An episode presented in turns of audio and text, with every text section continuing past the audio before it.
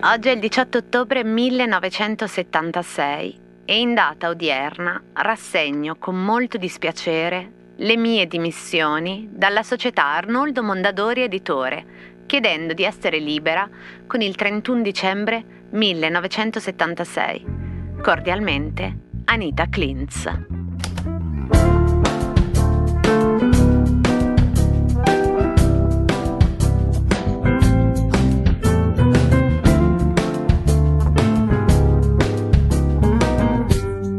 Cosa c'entra Anita Klintz con la vostra libreria?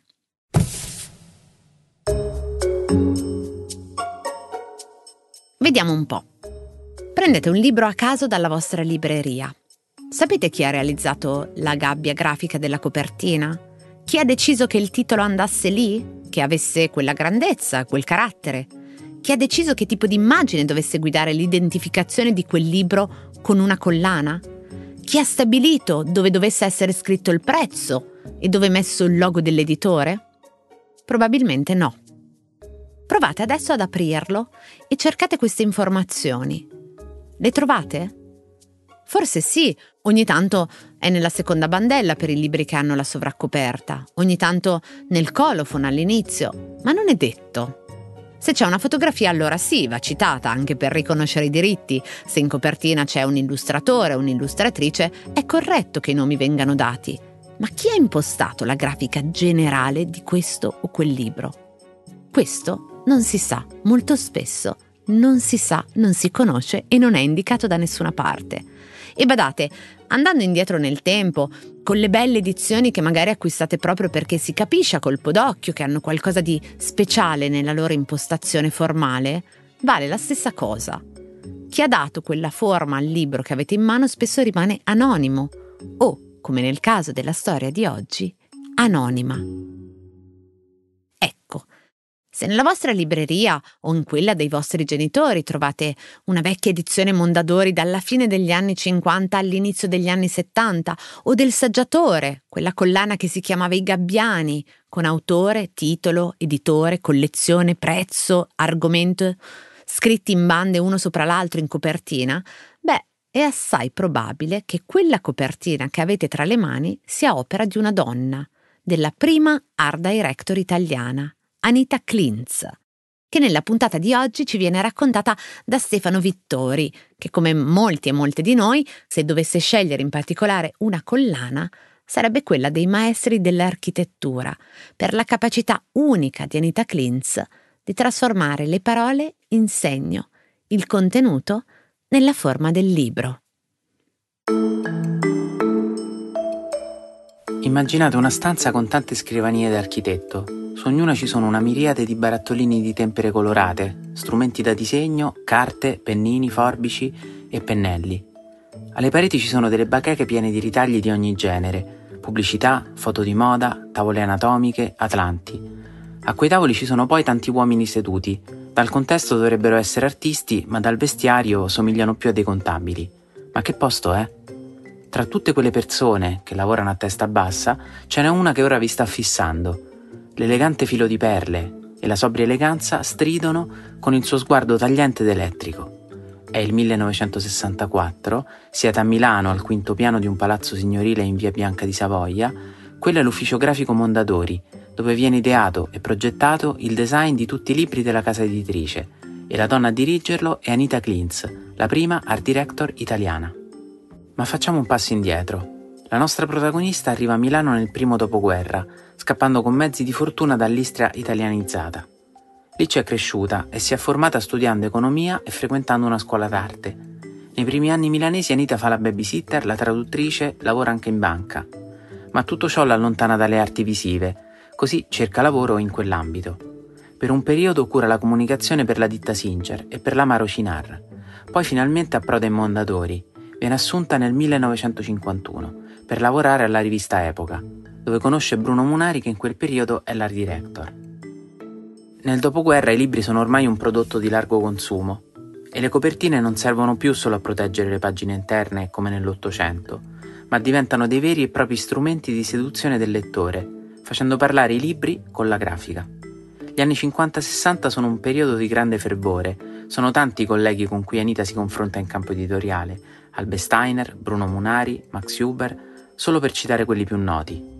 A lei viene affidato l'incarico di strutturare l'ufficio grafico Mondadori. Si occupa della supervisione artistica e progetta in prima persona, ma si interfaccia anche con i direttori editoriali e gestisce i rendiconti economici e i budget. In questi anni emerge il primo grande talento di Klintz, ovvero la capacità di ricercare, scegliere e circondarsi di professionisti molto validi e valorizzare i pregi di ognuno di essi. Tutto questo in un ambito, non ce lo scordiamo, che è ancora molto maschile. Nella sua squadra, infatti, 14 su 16 sono uomini, ma lei gli tiene testa senza troppi problemi. Per Mondadori Anita progetta libri di narrativa, tascabili, enciclopedie per ragazzi, collane di poesia e grandi opere. Per ognuna sceglie se utilizzare l'illustrazione, la fotografia o solo il lettering ed è una maestra nel fare scelte che funzionino commercialmente ma che siano anche radicali e ricercate. Un esempio su tutti è la collana di narrativa, poesia e saggistica chiamata Il Tornasole dove in copertina Anita sceglie di isolare un dettaglio fotografico in bianco e nero con un taglio minimale e quasi astratto. Ma prendendo il libro in mano ci accorgiamo che è una porzione di un'immagine molto più grande, che inizia in quarta di copertina, prosegue sul dorso e finisce sul fronte. L'idea è attualissima. Il progetto grafico dunque non si esaurisce al piatto di copertina, ma avvolge tutto il libro, continuando a comunicare sia quando messo di dorso dentro una libreria, ad esempio, o appoggiato a testa in giù su un tavolo.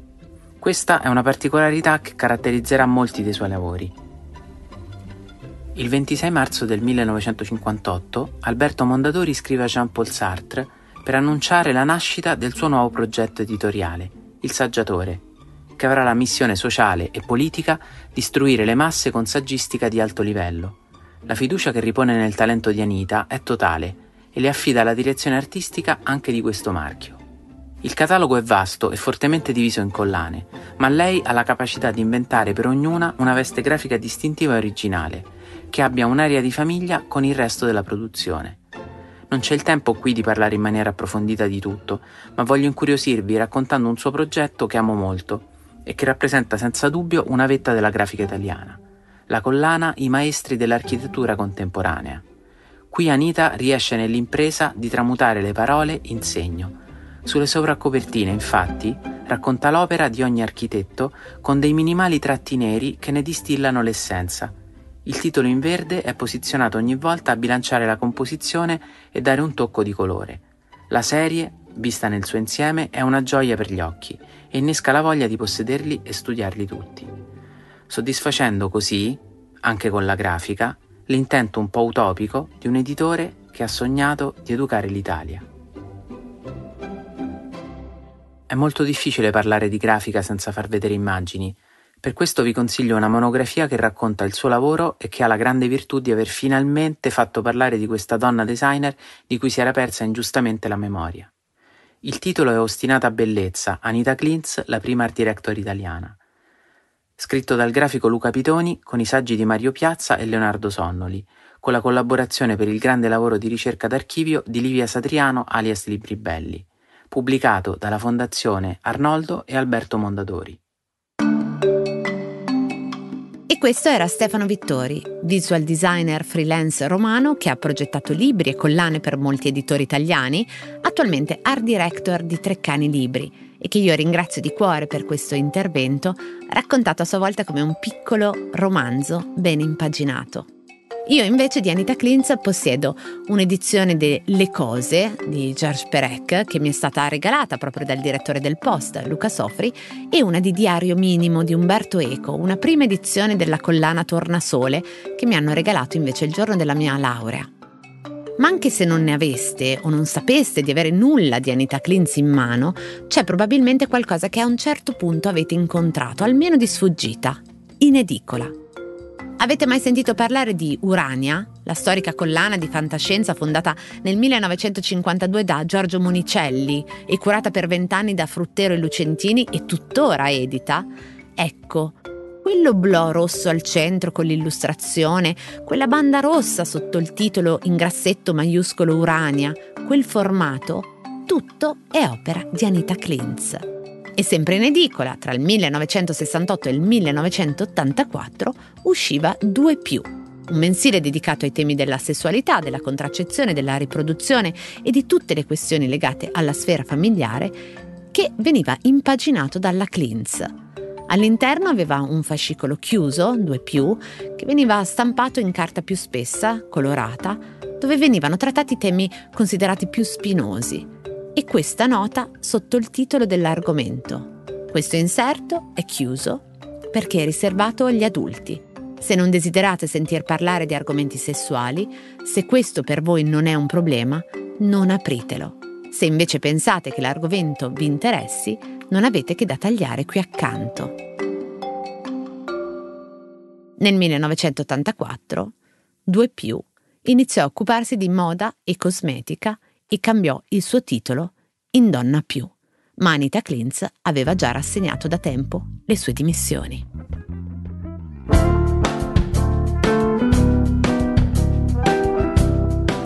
Cose arrivate da vari luoghi, epoche e situazioni.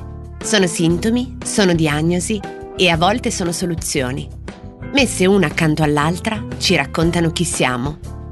Io sono Chiara Alessi e Cosa c'entra è un podcast del Post in cui partendo da un fatto del giorno vi racconto la storia delle cose.